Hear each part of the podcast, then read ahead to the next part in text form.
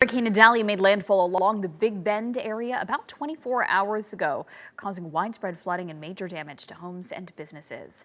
Wendy Woolfolk reports the storm is downgraded to a tropical storm, but continues to lash the Carolina coast.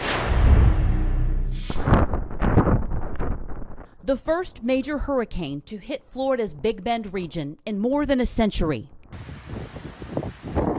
Idalia's storm surge exceeded expectations Wednesday morning more than 10 feet in some places. I don't think anybody expected it to be this bad. Weakening slightly to a category 3 when making landfall. Billboards and buildings still no match for gusts up to 120 miles per hour. Nobody's going to get power for weeks. Leaving behind countless downed trees and ravaged structures. The storm quickly moved into Georgia and up the Carolina coast. Jason was trying to pull the door shut and he couldn't do it. He's a big guy.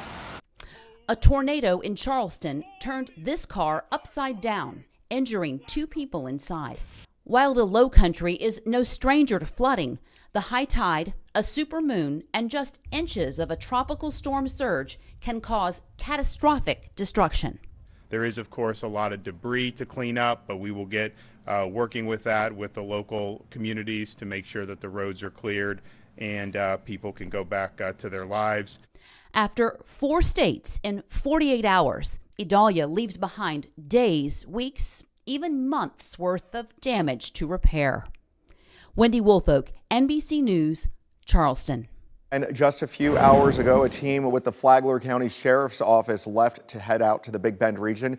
WESH News' Bob Hazen is live in Bunnell this morning. And Bob, they're going to be helping out some of the areas that were the hardest hit by this storm.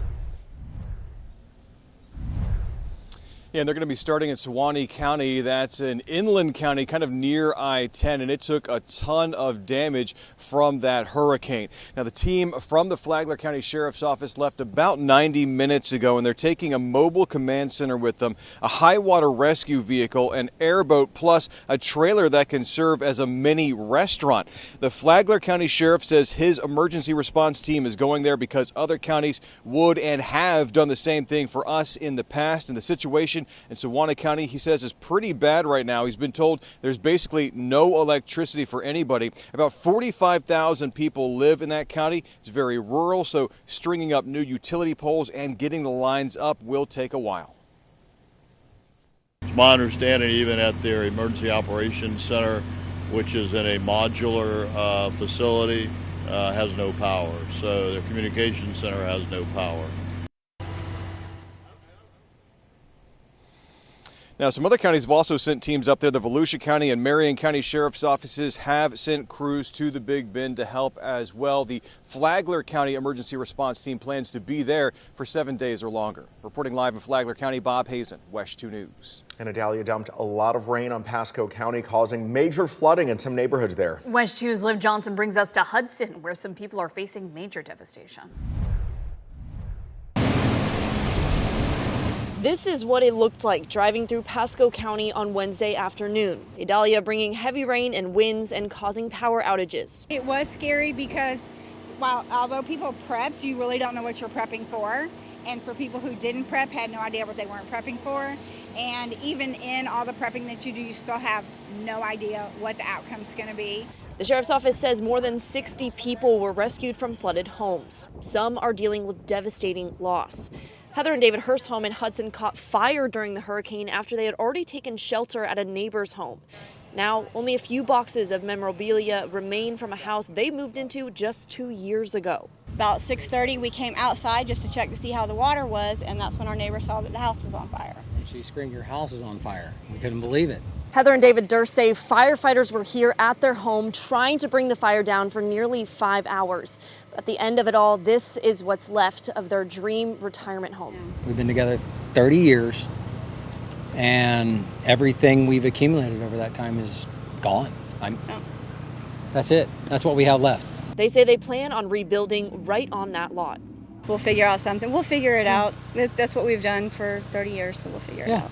The Durst and Don Walker both saying they're amazed by how the people of Pasco County have pulled together in the aftermath of Idalia.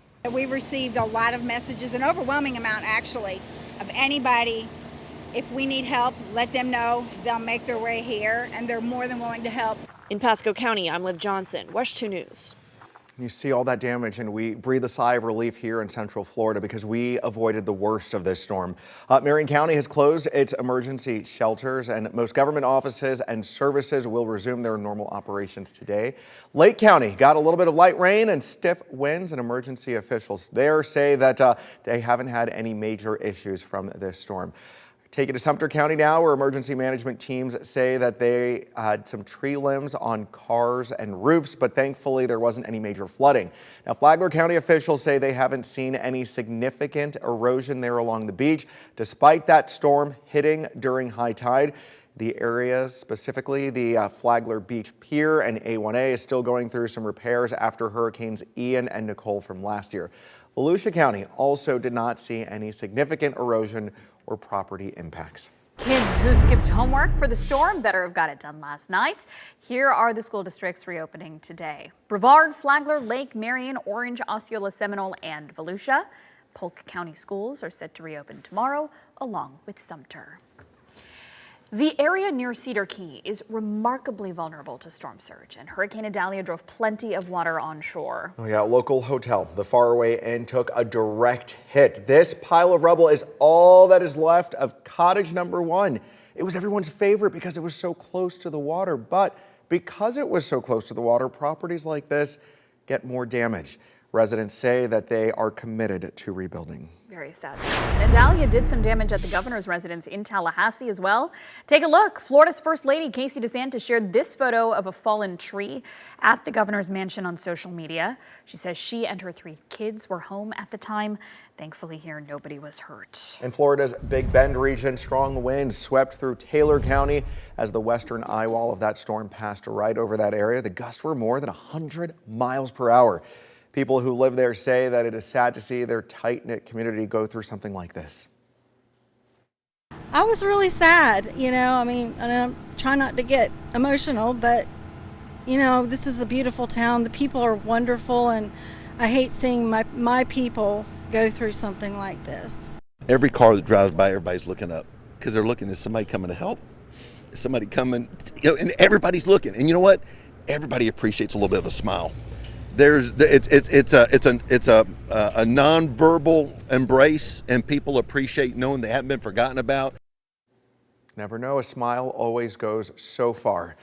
Like so many other neighborhoods right now, people who live there are determined to rebuild. We've been seeing a lot of images of the destruction, but we want to give you a look at this photo sent from our own Christina Watkins, capturing the damage in Taylor County. You can see, of course, the gas station there a lot of damage that it sustained. But in the background, a double rainbow. And I feel like those are always the most impactful images after every storm is that there is hope and that they are going to rebuild. We're hearing that from all the residents. It's yeah. the determination and the resilience that always comes to the forefront after times like these. And it's always interesting uh, because the rainbow always appears after a big storm. Yeah. And it's, uh, you know, just a sign of the beauty in the midst of all of the chaos and craziness. Absolutely.